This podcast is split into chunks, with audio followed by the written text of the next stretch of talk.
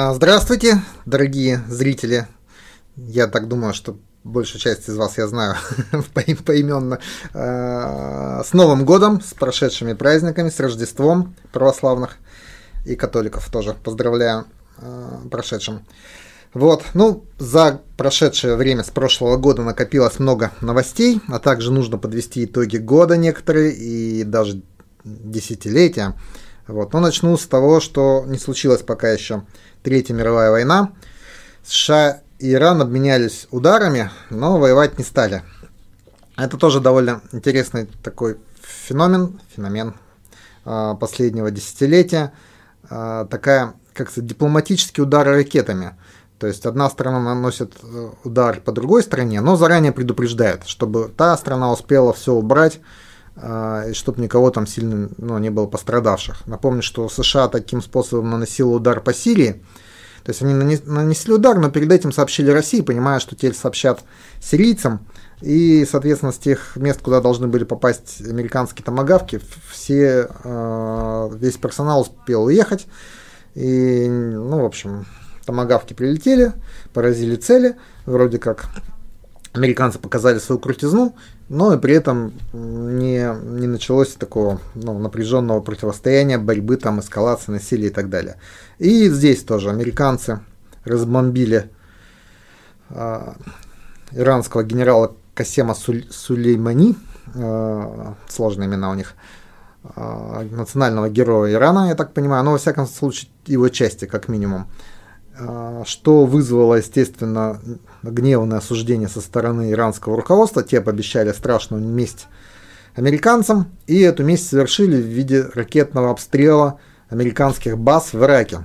Но перед этим иранцы предупредили Ирак, понимая, что Ирак предупредит американцев. Естественно, ракеты прилетели, ни одного погибшего американцам не случилось, ни одного погибшего иракца тоже не случилось. То есть все при своих. Но, с другой стороны, вроде как Иран совершил ужасное, напал, совершил военное нападение на американские части. И символически это, конечно, такой, ну, своего рода дипломатическая, даже не дипломатическая, военная пощечина американцам. Но американцы предпочли сделать вид, что они не обиделись, тем более, что, конечно, по факту, то есть американцы разбомбили а, очень важного, ну, одного из важнейших, убили одного из важнейших руководителей Ирана, а, плюс там, кроме него, много людей погибло в этом конвое. А иракцы, иранцы, то есть, ограничились, ну, таким символическим жестом, не несущим ну, практически никакой реальной, как сказать, ни, никакого реального ущерба для американцев. Вот, но тут тоже надо понимать, что соотношение сил, то есть, конечно, ни одна из сторон не хотела войны в этой истории, потому что ну, иранцы понимают, думаю, прекрасно понимают реальное соотношение сил. А реальное соотношение сил, напомню, очень просто можно вы, ну, установить. Был такой эпизод в 20 веке, это Ирано-Иракская война. Она продолжалась 8 лет. 8 лет Иран напряженно воевал с Ираком, население которого в, там, по в 2 или в 3 раза меньше, чем населения Ирана. А, война шла с переменным успехом, никто не достиг никаких ну, внушающих побед. То есть, собственно говоря, с чего начали, тем и закончили, уничтожив большое количество имущества, военной техники, побивав людей. Соотношение потерь погибло в ту войну 180 тысяч иракцев, это ну, Саддам Хусейн, так сказать, и 500 тысяч иранских солдат. То есть соотношение потерь было далеко не в пользу Ирана. Вот. То есть мы из этого можем сделать вывод, что военные силы Ирана и Ирака на тот момент были примерно одинаковыми.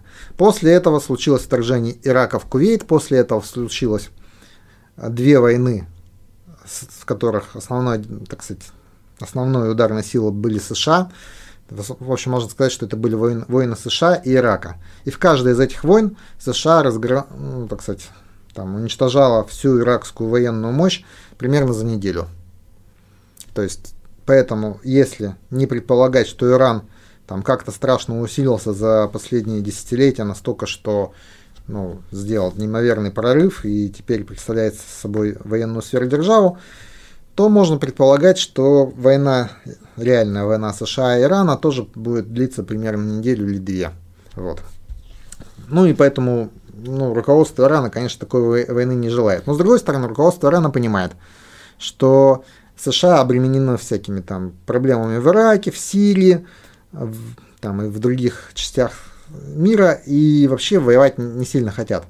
Поэтому до какого-то предела можно там, можно изображать крутых парней, стрелять даже баллистическими ракетами в сторону американских баз, но, скорее всего, войны за этим не последует. А, поэтому, как бы, там, крутые пацаны поиграли мускулами, там, по, напротив друг друга изобразили что-то, в основном для своего населения и для своей избирательной кампании, но никто из них не хотел реальной драки. А, но что важно еще тоже, то, что а, вот эти вот как сказать, ракетные удары, ракетная дипломатия, в 19 веке было такое понятие кан, как это, канонерочная дипломатия, когда канонерки подплывали к портам каких-то там банановых республик, их обстреливали, и те правительства подписывали нужные соглашения. Кстати говоря, с Китаем примерно такая же, только в большем масштабе произошла история во время опиумных войн, когда там высаживались, войска ходили по Китаю, э, экспедиционный корпус англичан и французов. У них была проблема в том, что они могли зайти в Китай и взять любую его точку но они не могли контролировать всю страну. Ну, вот, потому что корпус маленький, всего там 30 тысяч ходило по этому Китаю. Они взяли дворец этого э, императора китайского, разграбили его. Ну, то есть они могли взять все, что хотели, но не могли захватить страну. Ну, так, так же примерно и США в на этом Ближнем Востоке. То есть разбомбить они могут любую точку.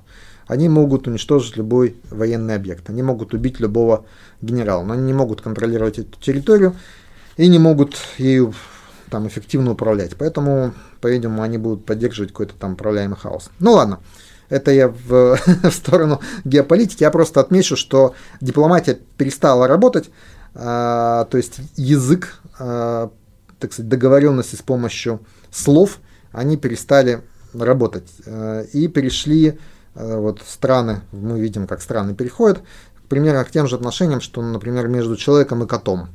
Вот кот нагадил на кровати, и за это получает по ушам. То есть мы же не, никто не читает коту нотации, что типа кот, нехорошо гадить на кровати, это плохо, это не гигиенично, вообще на кровати спит человек. Вот давай ты будешь ходить в лоток. Мы понимаем, что это бесполезно, и мы сразу бьем по ушам коту или более действенные методы применяем, не знаю какие. Вот. То же самое мы видим регресс такой в международных отношениях. То есть э, вместо того, чтобы сесть, поговорить, о чем-то договориться, все друг друга, так сказать, норовят ударить по ушам или по более чувствительным местам. К сожалению, с человеческими жертвами. Ну ладно. Теперь перейдем к делам российским, которые, в которых я более компетентен, прямо скажем. 20 год наступил. Я напомню, что у нас в стране, так сказать, принималась в разной степени официальности, так, ну, в разной степени, как это сказать, э, как официальная доктрина, некая стратегия 2020. То есть сначала она была принята в 2008 году, потом уточнена в 2012 году, когда уже стало понятно, что с экономикой все не так хорошо, как казалось в 2008. Ну, тем не менее, по этой стратегии, тут хорошую подборку сделал московский комсомолец, поэтому я из него содрал то, что, то, что можно. Так, Предполагалось создание устойчивой модели экономического роста, роста в размере 6,5% в год. А, ну, каждый год предполагалось, что экономика России будет прорастать на 6,5%. За последние 5 лет экономика прибавила лишь 3,5%. То есть вместо, то есть за 5 лет должна больше 30% прибавить, прибавила 3,5%. А, к 2020 году ВВП должен был вырасти на 66%, реально прибавил около 6% то есть не выполнена программа более чем в 10 раз. Реальные располагаемые доходы населения должны были вырасти на 72%, а вместо этого упали на 5%. Уровень бедности обещали снизить в два раза, но по данным статистики снижение составляет менее 1%. Так, ну и там в таком духе обещали финансирование здравоохранения и образования в процентах от ВВП на уровне развитых стран. В реальности социальные расходы в бюджете урезаются. Я хочу напомнить еще такой прекрасной вещи, как указ президента о том, что правительство должно обеспечить создание 25 миллионов высокотехнологичных рабочих мест к 2020 году. возникает вопрос, где, где высокотехнологичные э, рабочие места э, в размере 25 миллионов. Росстат и там правительство говорят, ну, вот если люди получают много денег, значит, они высокотехнологически работают. Правда, есть один нюанс, что много денег у нас получают чиновники. Но при этом они не создают никаких материальных благ, то есть они как-то их перераспределяют, они там бюджет делят, пилят, э, реализуют, но они не создают. И высокотехнологическими места являются только постольку, поскольку там компьютер стоит, грубо говоря или какая-нибудь система управления, на которую потрачено много-много денег в, в рамках программы цифровизации. Поэтому, ну, очевидно, что эта часть предполагалась не такая, она предполагалась, там, что высокотехнологические места будут созданы в промышленности. Тут процитирую экзампреда счетной палаты Юрия Болдырева в беседе с накануне РУ. При всех рассказах нашего президента, что по вооружению раньше мы всех догоняли, а теперь нас все догоняют, я не могу в это поверить, потому что были приведены данные о количестве произведенных в стране металлорежущих станках в 2019 году. Так на всю 140-миллионную страну металлорежущих станков за целый год оказалось 373 штуки. Невозможно говорить о целях содержательного экономического, экономического роста в стране в ситуации, когда через много лет после этой поставленной цели производится не в час, не в день, а в целый год 373 металлорежущих станка. Это демонстрация полного фиаско не какой-то экономической модели, а всей политики развития, проводимой этой властью. А, вообще, у нас огромное количество стратегий, у нас есть целые экономические институты, которые занимаются тем, что зарабатывают деньги на написание экономических стратегий. Ну, потому что экономическую стратегию считает своим долгом иметь каждая область, каждый город крупный, ну и страна в целом, конечно, тоже. А, ну а куда они идут за экономическими стратегиями? Они идут в какой-нибудь институт экономики и заказывают ему разработку такой стратегии. Тот пишет эту стратегию. А дальше что интересно? Нет никакой взаимосвязи между тем, что написано в стратегии, и тем, что реально делают э, чиновники в соответствующих органах управления. Никакой вообще. То есть они не, никак не согласовывают, никаких планов не создается. Вот написали стратегию, должен был бы быть план, да, казалось бы. Должен быть план такой. В этом году мы строим такие-то заводы, в этом году такие-то. Они должны там с тобой, с собой как-то стыковаться, они должны э, быть в одной технологической цепочке. Какие-то должны быть люди привлечены к тому, чтобы э, эти цепочки создавать. Ну, то есть какое-то подобие плана, ну, не, не как советский план, который прям все до конца рассчитывает, но хотя бы какое-то подобие должно быть. Не возникает таких планов, я ничего о них не знаю. Может быть, вы знаете, напишите, пожалуйста, если вам известно о таких планах, ну, конкретных, что вот, вот план создания там. Да, у нас есть планы создания кластеров. То есть самое, самое выдающееся, что мы видим из всех этих планов, это вот в Новосибирске мы видели ПЛП, по которым есть большие вообще вопросы, как он работает и работает ли он вообще. У нас э, есть технопарк, который, ну, в общем, работает. Ну, в смысле, он там создан, в нем есть какие-то высокотехнологические производства, он что-то дает, хотя это очень маленькая доля, там, какой-то там, доли процента от того, что создается в Новосибирской области в целом. И биотехнопарк, по которому были скандалы, э, уголовные дела, и теперь биотехнопарк возглавляют э, бывшие исследователи.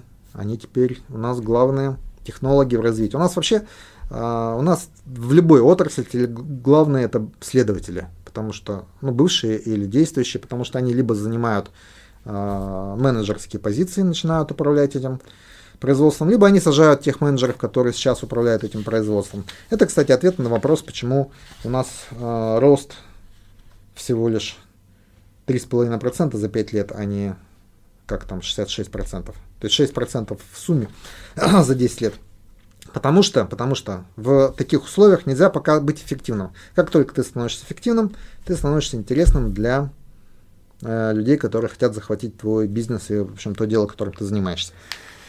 А, кстати, там мы по Новосибирску тоже можем подобное наблюдать, там клиника Мишалкина. То есть понятно, да, понятно, что руководство клиники, скажем так, заигралось. Э, то есть очевидно, что если руководство клиники смогло вернуть в бюджет 800, почти миллиард рублей, то, наверное, это было, ну, как сказать, не, не самым честным образом заработанные деньги. Но, с другой стороны, клиника Мишалкина работала, была таким локомотивом, так же, как и НИИТО, который тоже захватили.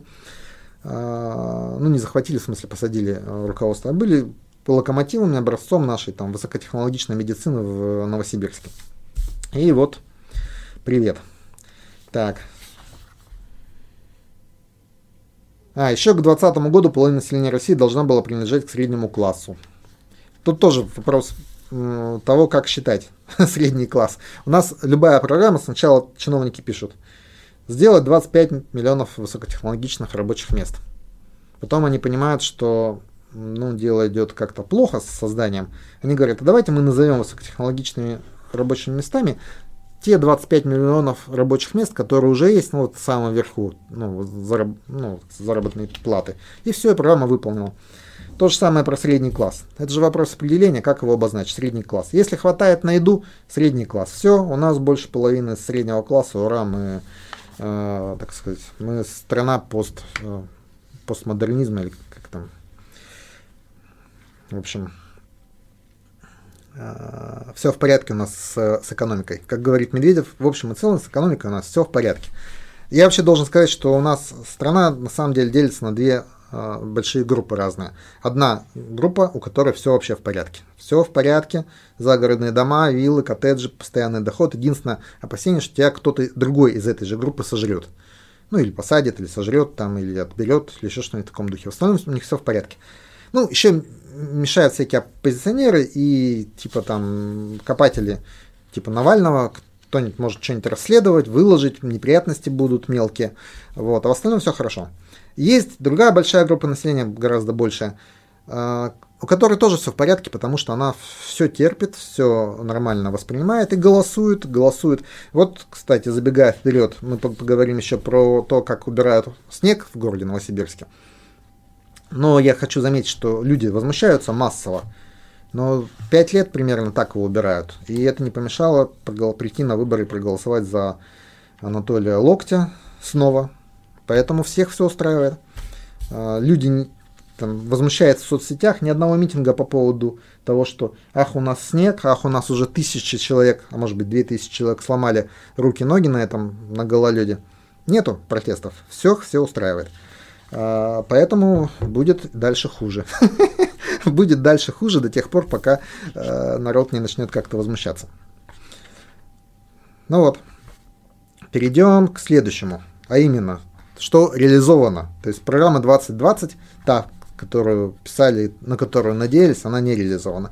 Зато была реализована другая программа, закрутки гаек, э, уголовных статей и так далее. Радикально изменилось законодательство про митинги. У нас есть замечательная статья в Конституции, 31, по-моему, если мне память не изменяет, о том, что народ имеет право на мирные шествия и демонстрации. И у нас есть законодательство, которое де-факто запрещает эти мирные шествия и демонстрации, если эти э, мирные шествия, демонстрации почему-то не нравятся местной власти или федеральной власти. А если федеральной власти не нравится, то тем более они запрещены. А, ну, то есть их формально никто не запрещает, но их просто не согласовывают. Вообще, по закону вот эти ну, митинги демонстрации носят уведомительный характер. То есть мы хотим провести митинг, приходим, говорим, мы хотим провести митинг, власть на документ, обеспечь, пожалуйста, безопасность. На деле это превращается в процедуру, мы хотим митинг, а у нас там, знаете, у нас там за 5 минут до вас пришла инициативная группа, тоже хотят провести там митинг, место уже занято, не можем согласовать, других мест для вас у нас нет, разве что за городом, там, в, э, в, в полях, пожалуйста, митингуйте. И вот, э, ну вот, а если люди все-таки собрались и промитинговали, то сразу штрафы 20 тысяч, 30 тысяч, повторный раз 100 тысяч, а если власть это расценила как массовые беспорядки, то там уже уголовные дела и миллионные расходы, ну, в смысле, миллионные, как сказать, штрафы, иски и так далее. А, такого не было. То есть раньше мы как-то жили без э, уголовных наказаний и административных за массовые протесты, а теперь вот они почти под запретом. Еще уголовные дела за лайки, репосты и вообще криминализация, так сказать, как это сказать, наказаний за слово. Началось, конечно, с таких важных вещей, как там а, оправдание терроризма, нацизма и так далее. Но э, проблема в том, что очень, очень гибкими становятся э, эти подходы. Опять же, ла, ну, оскорбление каких-то там чувств верующих, оскорбление, оскорбление или э, призыв к, ну как сказать, к угнетению каких-то там групп населения и так далее, и так далее. И так как эти рамки становятся очень расплывчатыми, то есть люди уже не понимают, за что можно получить срок, поставив там лайк или перепост сделав, то на всякий случай все стараются не лайкать и не, не репостить. Ну и дальше, конечно, уже иностранные агенты, то есть если СМИ получает финансирование иностранно, он, его называют иностранным агентом или не обязательно СМИ, какая-нибудь организация. И вот в этом уже на, на излете 2019 года приняли закон о том, что физические лица могут быть признаны иностранными агентами. А, так вот, это реальная ситуация. То есть, смотрите, в экономике успехов нет, в росте доходов населения успехов нет, поэтому, ну то есть, может быть не поэтому, но одновременно с этим ужесточается любое э, наказание за проявление протестов, так сказать, в разных ее формах. То есть что-то еще можно, а что-то уже можно, но только осторожно. Вот. Ну, еще одна, так сказать, годовщина печальная. Год трагедии в Магнитогорске. Напомню, год назад от хлопка газа, такая была, был, был введен, ну, то есть у нас теперь взрывы называются хлопками. А, рухнул, рухнул подъезд девятиэтажки в Магнитогорске. Ну и сразу появились слухи о том, что это теракт, взрыв, но власти сразу сказали, нет, это хлопок газа, никакого там теракта, даже и думать об этом не думайте. А, официальная версия так и осталась хлопок газа, но, но, следствие идет год, никаких, никакой информации о том, что там это следствие накопало, не выдается. Новая газета, по-моему, писала запрос в Следственный комитет, а может не новая, а, московский комсомольц. А им ответили, следствие еще не закончено, в интересах следствия мы ничего разглашать не будем, ничего не скажем. И я замечу, что таких историй, при которых ну, мы ничего не знаем, что ну, то есть что-то произошло важное, да, там люди погибли, взрыв, может быть, это были террористы, маршрутка горела в, с хлопками тоже она горела, с бегающими людьми, с вокруг нее с чем-то похожим на оружие, нет информации, то есть нам ничего не говорят. Мы в некую новую, так сказать, реальность вошли, в которой очень важные события, но ну, власть просто ну, такая, а зачем народу об этом говорить? Народу об этом не надо говорить. Народ будет расстраиваться, если мы говорить. Поэтому мы ему скажем официальная версия хлопок газа. Вот. Но если это был хлопок газа, кто-то должен сесть из газовиков тех, кто отвечал за безопасность газового оборудования, кто подключал или там включал этот газ, допустил утечку э, и так далее. Нет, нет, Следственный комитет год расследует, не может найти, кто же виноват. И это ну, далеко не единственный такой случай. Вот еще тоже такой печальный итог. Умер онколог Андрей Павленко. Он, это мужественный человек, он, у него обнаружился рак желудка, на довольно плохой стадии. Он, как онколог, все хорошо понимал, что с ним происходит, боролся, и а, он начал публично рассказывать, всем рассказывать, как это происходит, что у нас происходит в онкологии, как люди лечатся или не лечатся, почему у нас так много случаев, когда рак обнаруживают на поздней стадии и так далее. К сожалению, он вот скончался в начале этого года. А, записал видеообращение, в котором прямо говорит, если вы видите это видеообращение, значит я уже умер. И там просит помочь его семье и его проекту по, ну, по грантам для СМИ, которые освещают проблемы онколог, ну, онкологии и борь, ну, борьбы с раком. А вот. Ну, онкология, конечно, очень важная вещь, потому что, как это сказать, по мере взросления как сказать, увеличение продолжительности жизни и по мере, может быть, ухудшения экологической обстановки в России, а, процент людей, которые страдают онкологическими заболеваниями, растет. И в той или иной степени эта проблема касается, наверное, каждой семьи. Я думаю, что у всех есть родственники, которые либо болеют, либо уже умерли от рака. И при этом мы понимаем, что огромные проблемы есть. В, были проблемы, я не знаю, насколько они решены, но я думаю, что до сих пор не решены проблемы с обезболивающими, чтобы люди умирали не в болях, не в мучениях. Проблемы просто с лечениями современным, с эффективным, проблемы с диагностикой. А совсем у нас огромные проблемы, о которых никто не говорит. Как эти проблемы решаются, об этом тоже никто не говорит. Это тоже ну, позиция власти. Зачем обсуждать такие важные вопросы? Но это реальный вопрос, так сказать, жизни и смерти. Потому что мы живем же в какое время? Ну, вот работа, вот там друзья, бар, переписка в соцсетях и так далее. Везде какие-то суррогаты жизни. Суррогаты работы, суррогаты общественной жизни, суррогат э, дружбы, потому что куда все эти друзья деваются, когда начинаются реальные проблемы.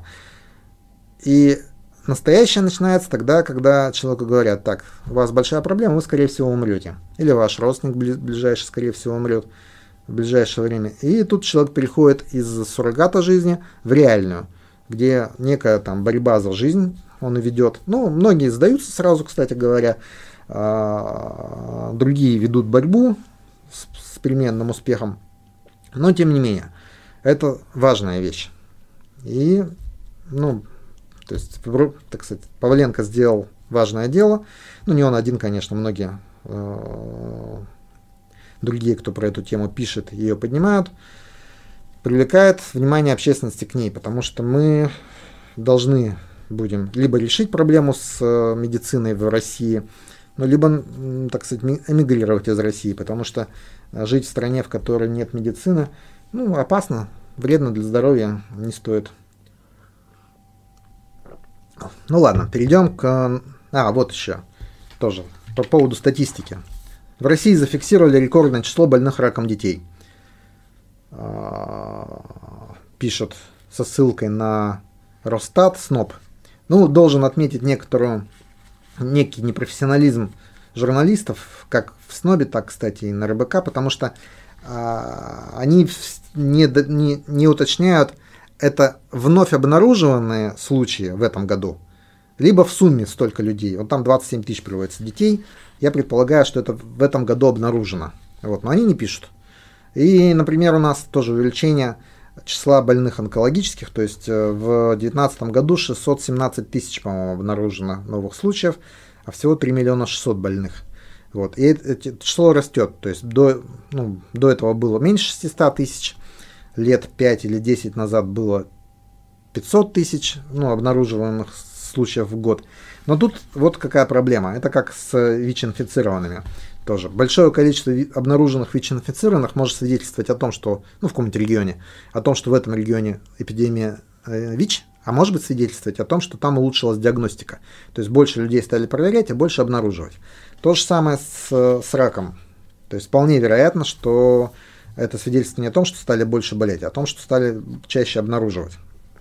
Вот, но мы этого тоже не знаем, потому что нормальных публикаций на эту тему нет, никто нормально об этом не пишет, не, не рассказывает. И, естественно, начинаются спекуляции. Ну, в России растет там число э, онкологических больных. Мало того, тоже проблема статистики. Само по себе увеличение количества онкологических больных не является плохо, если эти онкологические больные, э, ну, как сказать, большого возраста. Потому что, ну, если человек убежал от инфаркта, если он там ведет здоровый образ жизни и так далее – он доживает до возраста, в котором к нему ну, с более высокой степенью вероятности приходит онкология. А, в Японии очень высокий ну, процент онкологических больных, потому что там великовозрастное население, они долго живут и доживают до своего рака, грубо говоря. И просто оперировать вот одной этой цифры, а вот у нас только онкологических больных, ах, какой кошмар, у нас экология, у нас там ужас, ужас, ужас, нельзя. Нужно смотреть по возрасту, то есть вот, скажем, вот сколько э, людей такого-то возраста, вот сколько среди них э, процент онкологических больных, больше или меньше, вот это показатель. А в целом по населению, когда население особенно вот имеет такую возрастную структуру, как у нас, когда пожилых гораздо больше, чем молодых, это не, невозможно сказать. Но никто это не обсуждает, никому, ну, как сказать, я не могу найти, нагуглить быстро, так сказать, информацию, которая была бы э, более-менее адекватна. Вот, ну ладно, теперь к новосибирским делам. Ну, сначала отвечу на вопросы, что-то их много. А, всем привет. Привет. Трампу и иранцам надо поучиться дипломатию травниковые локтя. Ну, травниковые локти, знаете, в отличие от Трампа и Ира, иранцев, ей было вышестоящие, так сказать, товарищи, которые приехали и сказали, так, вот вам, вот вам вариант соглашения и давайте вперед. А тут нет таких товарищей. Стратегию 2020 профукали не исполнили. А я замечу, что и не пытались исполнять, потому что ну, должен был быть план исполнения. А где он? То есть стратегия это было написано красивые слова. У нас почему-то экономическая политика правительства сводится к тому, что мы создадим некие условия, и бизнес дальше сделает сам. Но при этом большую часть условий для бизнеса делает не правительство, а силовые ведомства. Ну, скажем так, на которых большую часть рисков создает. Поэтому правительство может надувать щеки, там еще что-то делать, но не растет само. Про локти и снег интересно, но это сейчас дойду. По-вашему, есть ли какой-нибудь действенный метод заставить локти работать, кроме выборов? О каких станках можно говорить? Наши предприятия закупают станки на загнивающем Западе. Ну, да, закупают. Еще в Китае. Ну, кстати, да, Китай. Закупают станки, но если высокоточные станки, это Европа или Тайвань. Снести зажравшихся чинуш – это решение всех вопросов. К сожалению, нет. Снести – это э, там часть решения проблемы. А кого взамен? Понимаете, в этом проблема-то. ПЛП никому не нужен, оттуда уходят резиденты. Я как-то, да, вот, участвовал в написании большого материала про ПЛП. Это тоже, понимаете, как это сказать, про наших чиновников, когда не вникаешь в детали, ну, конечно, мы видим результаты их деятельности, вот на дорогах мы видим результаты их деятельности. Но можно думать, что там сидят люди в, там, в поте лица, бьются с, со стихией, выпало неожиданно, выпало много снега в Новосибирске, и вот они там, не жалея себя, не жалея техники, все это самое работают. Но вообще они специалисты, конечно, просто вот денег мало. Но когда начинаешь вникать в детали, например, с ПЛП, как он создавался, ты понимаешь, что, а, как это сказать, технократами там и не пахло, или высокоэффективными менеджерами. То есть была идея, которая, в общем, хорошая. Сказали, а давайте сделаем примерно так, поручили кому-то клерку, он сделал наперекосяк, и все пошло-поехало. Сразу были заложены подводные мины, а еще привлекли для строительства там э, какие-то сторонние организации, которые в три дорого начали делать. Ну, в общем, как всегда. А, и в целом идея вроде бы неплохая, ну и первоначальная, но тоже спорно, потому что если вдуматься, ребята, у нас в городе Новосибирске огромное количество промышленных площадок, которым подведены вся инфраструктура, железная дорога. Они почти в центре города находятся. Зачем городить огород в виде ПЛП за пределами города? если у вас вот брошенные промышленные площадки прямо в центре города. Но нет. ну нет, давайте мы сделаем еще прекрасный ПЛП, который прекрасно не получился. Ну ладно. Красноярске все-таки будут строить метро, целых две линии. Ну, конечно, будут. В этом веке, наверное. Про строительство метро в Новосибирске благополучно забыли. Ай. Ну, ладно. Может быть, еще построят пару станций. Локтю хорошо работать только новый прокурор помочь сможет. Нет, не сможет. Потому что а, есть проблема, ну, две проблемы. Одна проблема – это желание, да, ну, вот хочет человек что-нибудь делать или не хочет. И тут прокурор может помочь, потому что если приходит прокурор и говорит, так, если ты не начнешь нормально работать, я тебя посажу. И у человека сразу появляется желание, а это вообще метод Сталина, так сказать, эффективного менеджера. Там, тем более, прокурор не просто сажал, а расстрелять мог. А, то есть проблему мотивации можно решить. Есть другая проблема. Проблема умения организовать, проблема как-то там понять, способность понять, осознать проблему. Да? Вот я на примере снега тоже расскажу. Вот там чиновница мэрии одна вступила в дискуссию в Фейсбуке, и, ну, в общем, получился по этому поводу скандал, потому что она сказала, что мэрия бесплатно много чего делает, например, чистит снег. А, вырвали из контекста якобы это дело. Ну, неважно. А, важно то, что а, она там сказала, понимаете, в городе только треть от необходимой техники, и вот она поэтому быстро не может очистить снег. И мне задается вопрос, возникает вопрос, а почему нам говорят, что у нас все отлично, и мы в этом году еще купили технику, и никто не говорит, что техники только треть. А бензина у нас сколько? Треть или четверть? А вообще в мэрии кто-нибудь посчитал, сколько нужно этой техники? Или среди депутатов кто-нибудь посчитал, вот у нас там есть депутаты, 40 депутатов, 50 даже депутатов сидят, комиссии там есть, аппарат есть. Простой вопрос, что нужно, чтобы город был очищен от снега? Сколько техники, сколько бензина, сколько дворников? И где программа, чтобы от того, от той трети довести их там до 100%? А нет, никто этих цифр не называет. Треть это на обум. А у нас только треть. Ну, где-то треть там, фиг его знает. А мне, мы даже не знаем, сколько надо.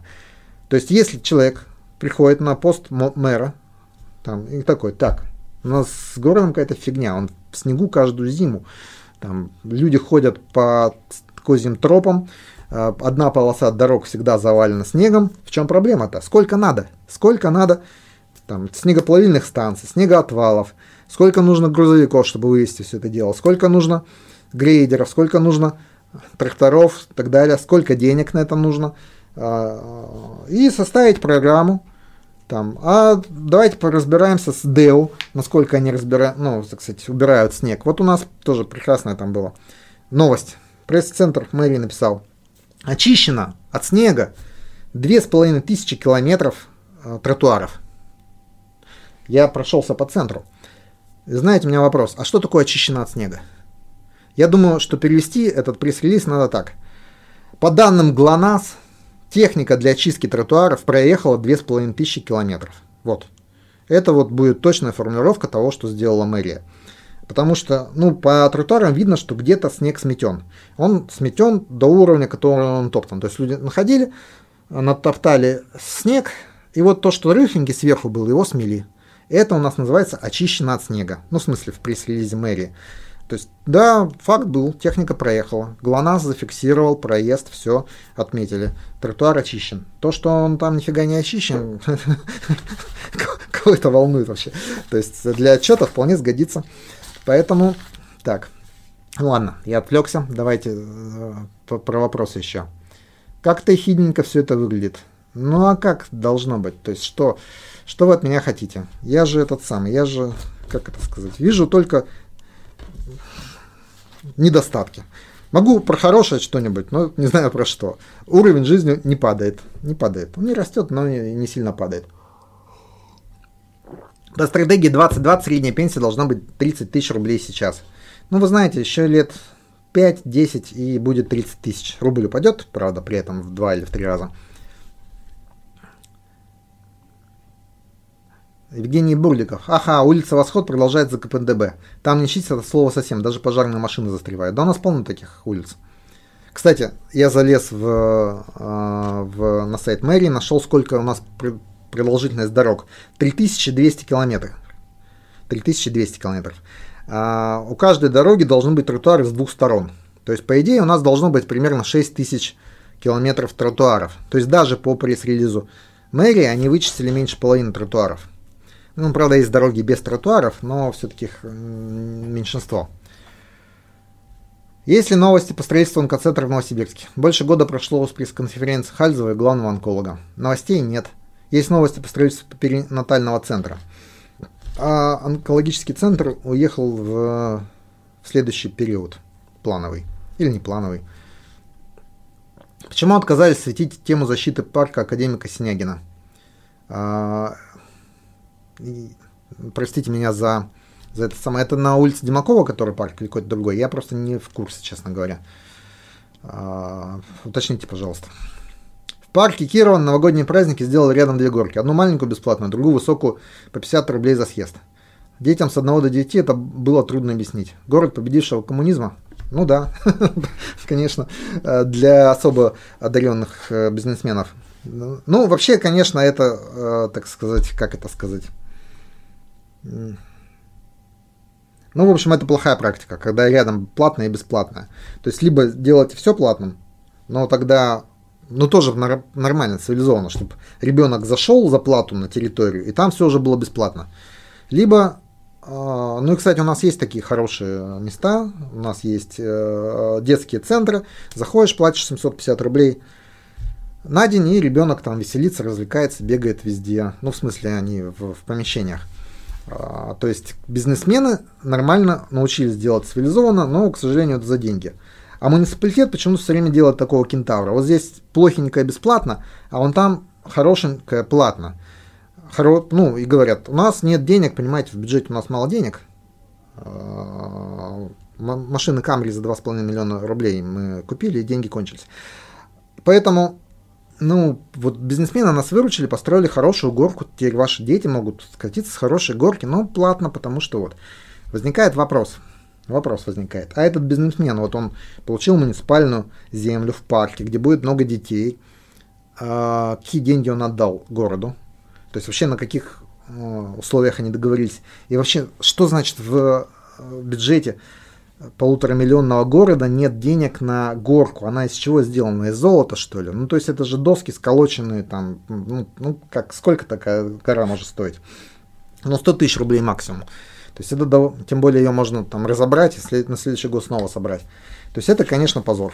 Ну, по большому счету, такие, э, такая практика. Но мы живем в, ну, в такое время, в таком городе. Опять же, народ все устраивает. В этом главная проблема. А, вроде депутат Кудин, представитель комиссии по городскому хозяйству. Почему они молчат? Где закупки сне- новой снегоуборочной техники? Денег нет, почему город не использует схему лизинга? Я э, повторюсь, главная проблема в том, что никто не ставит задач. Никто не ставит задач, чтобы стало нормально. Всех устраивает текущее положение дел. Ну как устраивает? Ну как такие, ой, что-то у нас тротуар не чищен, а давайте мы чиновника вызовем, пускай он расскажет, как они борются с снегом. Чиновник выходит, говорит, Согласно данным ГЛОНАСС, машины проехали 2500 километров по тротуарам, то есть тротуары очищены. Мы вывезли 110 тысяч кубометров снега. Что это значит 110 тысяч кубометров снега за выходные они вывезли? Это вот что значит? Это какой процент от того снега, который нужно вывести? Но депутаты не задают вопросов, их все устраивает, нас все устраивает, потому что мы не возмущаемся. Ну, кроме как в соцсетях, это кого волнует. Новая программа для нового мэра, строительство тротуаров. А вот, кстати, да, Сергей Лик. Про снег. Локоть отчитывается кубометров снега, а не квадратных метров или просто метров дорог тротуаров. Вот же хитер. Мало кто может эти величины как-то сравнивать. Величины как-то сравнить. А это традиционно завелось. Потому что кубометры просто посчитать вывезенные и просто приписать. Там, кто их посчитает, эти кубометры снега? Снег очень хорошая субстанция. Вы знаете, что в кубометре снега может быть 300 килограмм снега, а может быть 900. Вот когда снег топят на снегоплавильной машине, чтобы растопить 300 килограмм, нужно в три раза меньше энергии, ну и газа, соответственно, потратить, чем чтобы 900. А кубометр тот же самый. И снегоплавилка получает те же самые деньги за, за 300 килограмм и за 900. Вопрос в том, как будет посчитан этот кубометр снега. Поэтому снег это вообще такая тема там благодатная. В три раза плотность отличается. Если ты начинаешь счислять снег не в килограммах, а в кубометрах, ты в три раза можешь все величины туда-сюда э, очень хорошо ими манипулировать. И я уверен, я уверен, что бюджет именно поэтому, так сказать, ну, не хватает его на горке поэтому. Потому что, понимаете, получается сильно дорогой килограмм снега.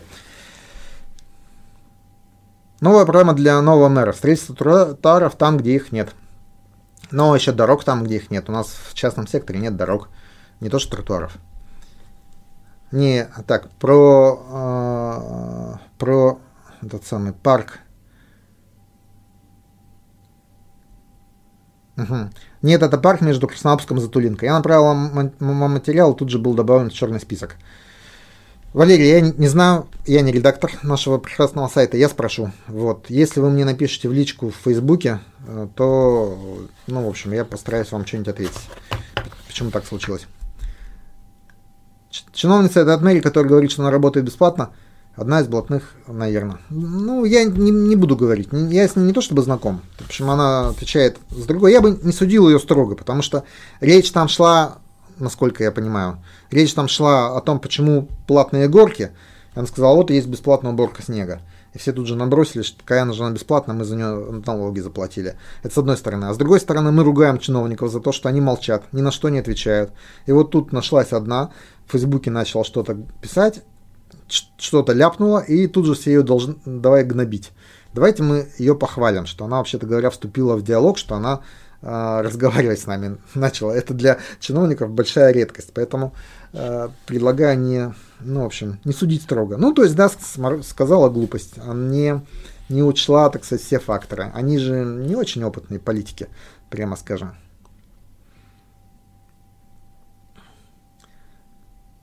Зато очень активно освещаете все, что вокруг и около выборов. Ну, я парки, ну, в смысле, мы много еще освещаем, тут не нужно у нас это самое обвинять лишнее. Я понимаю, почему их все устраивает. Тот же Кудин ездит на 570-м Лексусе. О, у вас какая информация. Ему пофиг на начищенные дороги и тротуары. Ну, просто, как это сказать, если у человека есть ну, средства, а у Кудина они есть, то проще решить проблему путем внедорожника и там, как сказать, частного коттеджного поселка, чем путем спасения всего города. Это понятно же. В общем, вполне естественно. Я не могу сказать, что Кудин, Кудину все равно. Там, ну, в общем, в приоритетах э, комиссии борки снега, к сожалению, не было. Так. -тын -тын. Ну, давайте еще вот про, про выборы, кстати. Что заставит локтя убирать снег и так далее. Есть очень простой вопрос. Почему власть должна э, быть озабочена тем, чтобы нам было хорошо? Ну, то есть, вот мы говорим, а, дороги плохо почищены. Власть говорит, ну, нормально мы чистим. Вопрос, вопрос. Где тот механизм воздействия на власть, который заставит ее чистить дороги хорошо? Ну, прилагается прокурор и так далее. Сталин, опять же. Вот эта любовь к Сталину, это она предполагает, что где-то во власти окажется человек, который будет озабочен почему-то. Непонятно зачем, конечно, ему это. Почему-то будет озабочен благом жителей города Новосибирска и качественной уборкой снега. И вот этот человек станет Сталином, именно он, а не другой. Ну, скажем так, новым Сталином, который сможет сажать всех там, как захочет, кого захочет. И он начнет сажать нерадивых чиновников за то, что они плохо работают. Внимание, вопрос. А с какой стати? С чего? То есть почему кто-то из них должен о нас заботиться? Вот мы же все взрослые люди. Вот вы много заботитесь там о людях, живущих на соседней улице. А, чистите ли вы им снег на тротуарах? А, так сказать, подметаете ли вы там, в подъездах что-нибудь? Вообще что-нибудь делаете? Ну, да, мне это сейчас кто-нибудь скажет. Да, я делаю, там мы волонтеры, что-то делаем. Ну, во-первых, даже если вы волонтеры, вы это делаете, раз там, в месяц, в лучшем случае в неделю, час-два. Ну, в общем, не, не все время этим там посещаете.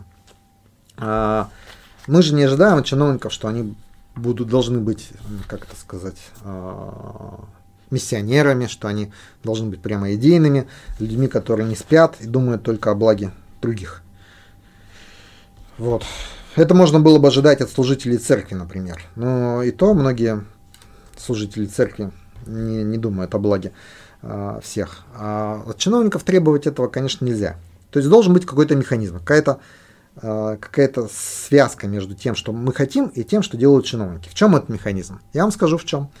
В современном обществе, в демократическом, это выборы. То есть над чиновниками где-то должны быть начальники, которые в случае своей плохой работы должны терять свои места. Ну, то есть э, приходят выборы, люди за них не голосуют, и так сказать, приходят на их место другие, которые, опасаясь потерять работу, начинают выполнять эту работу лучше. Но у меня поэтому к вам вопрос, к жителям Новосибирска. А с чего мэрия города Новосибирска должна работать лучше? С чего она вообще должна работать? То есть 5 лет тротуары не чистились от снега. Но результат на выборах 50% от пришедших. То есть 80% сказали, нас все устраивает, мы на выборы не пойдем. 80% населения. И из пришедших 20, 10% сказал, нас все устраивает, мы проголосуем за действующего мэра. Какие вопросы вообще? То есть нет, нет, все, всех, как сказать, единственный способ воздействия на власть, он, он так сказать, был упущен. Не, ну, не единственный. В этом году будут выборы депутатов а депутаты могут там тоже мэру сделать много неприятного, поэтому в случае там, правильного голосования на выборы депутатов можно повоздействовать на мэрию. Но вы должны понять, что других легальных способов воздействия на власть у населения нет. Можно писать жалобы. Но вы же понимаете, что жалобы приходят к тем же самым чиновникам. Ну, то есть они сначала пишете вы президенту, из администрации президента их спускаете вниз, и отвечает на эти жалобы тот же самый чиновник, на которого вы жалуетесь. Можно, конечно, жаловаться в прокуратуру. Многие, я думаю, из вас это делали, и результат вы тоже знаете. Вот. Если мы посмотрим, почему власть реагирует на какие-то публичные скандалы, вот что-то возникает, люди страшно недовольны, вышли на митинг или еще на что-то. Но у власти есть свои KPI. В этих KPI ну, федеральное правительство ставит задачу так. Население должно быть более-менее довольно и голосовать за президента, и не митинговать.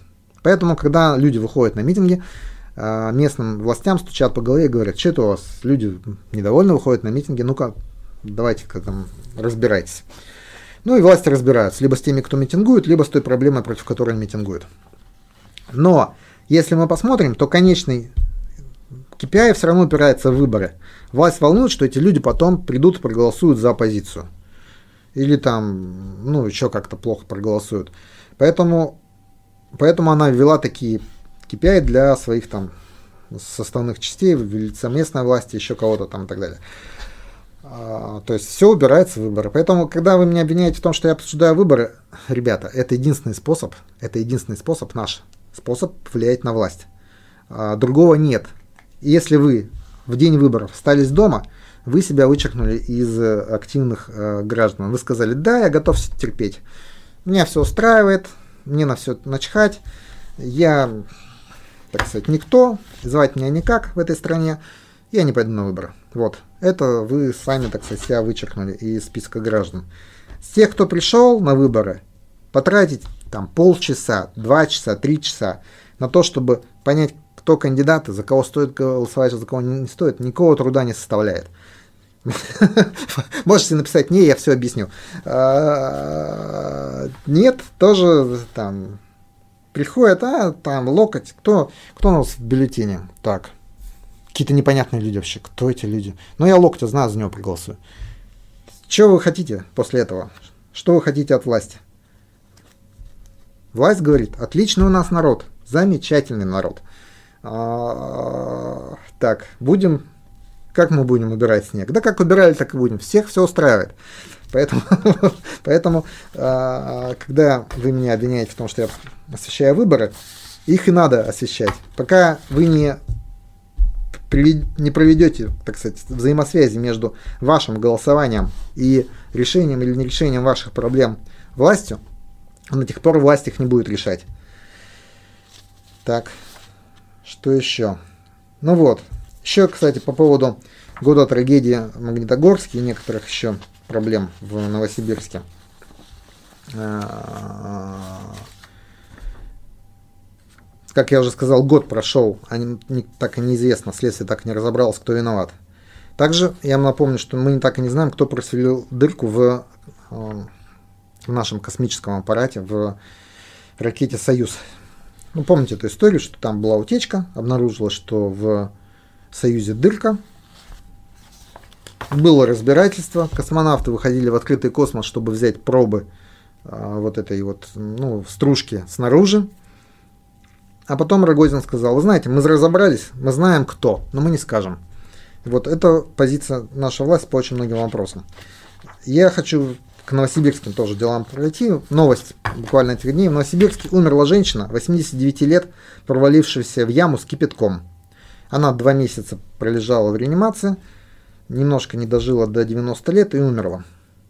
Теперь, внимание, ну, про это написал НГС, и он же написал, что Следственный комитет, ну, по данным родственников этой женщины, провел проверку, и уголовное дело так и не было возбуждено. То есть жен, ну, женщина попадает в яму с кипятком, умирает, уголовного дела нет, виноватых нет. Я напомню другой случай, когда мальчик в, в Кировском районе, забрался на гору строительного мусора или чего-то там, и попал, в общем, дотронулся для провода или оказался рядом с проводом высоковольтным, высоковольтный ЛЭП воздушный, его убило током. И тогда все там стали, о, хотя, хотя, откуда этот мусор, почему кто его туда свез. И Анатолий Локоть, наш мэр, сказал, не время сейчас делить ответственность, надо там типа чем-то заниматься, не знаю чем. Мальчик тоже, мальчик тоже погиб, спасать его уже было поздно, но чем-то они там собрались заниматься, очень важно. Так до сих пор мы ответственных и нет в этом деле. И это вот во всем, понимаете, 25 миллионов рабочих мест нет, ответственных нет. Кто сказал, так, там, президент, скажем, вызывает премьер-министра, так, я давал тебе поручение, точнее так, предыдущий президент давал предыдущему премьер-министру поручение обеспечить 25 миллионов рабочих мест э, к 2020 году. Вот 2020 год, где 25 миллионов высокотехнологических рабочих мест. Нет такого разговора.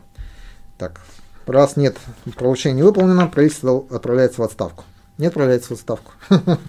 Следующий президент оставляет следующего премьер-министра. У них по случайному совпадению полностью совпадают фамилия, имена и отчество. А, исполнять обязанности, ну, в смысле, работать премьер-министром. Программа 2020 не выполнена, тоже никаких проблем.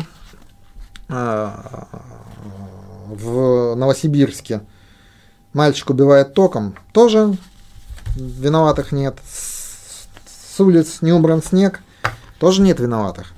Нигде никто ни в чем не виноват. И единственный, кто мог бы спросить, это избиратель с избираемого пока еще мэра, и тоже не спросил. Поэтому, поэтому, как это сказать, я, собственно, знаете, не к тому, чтобы сыпать голову пеплом и говорить, ах, там народ плохой. Я призываю всех более ответственно подойти к выборам в этом году. Еще есть возможность что-то изменить. И давайте будем что-то менять. Когда оппозиция начнет шевелиться по выборам в горсовет? Четыре месяца прошло с выборов мэра, про них все забыли уже. Согласен полностью. Сам возмущен э, безответственностью и неорганизованностью оппозиции. Бойко вроде собирался в горсовет. Он собирается, но как-то очень вяло. По крайней мере, ничего так публично не слышно об его сборах. Ну ладно. Прошу задать мне последние пару вопросов и будем закругляться с эфиром. Вроде бы все обсудили. Космические программу, Третью мировую войну, снег в Новосибирске. Вопросы?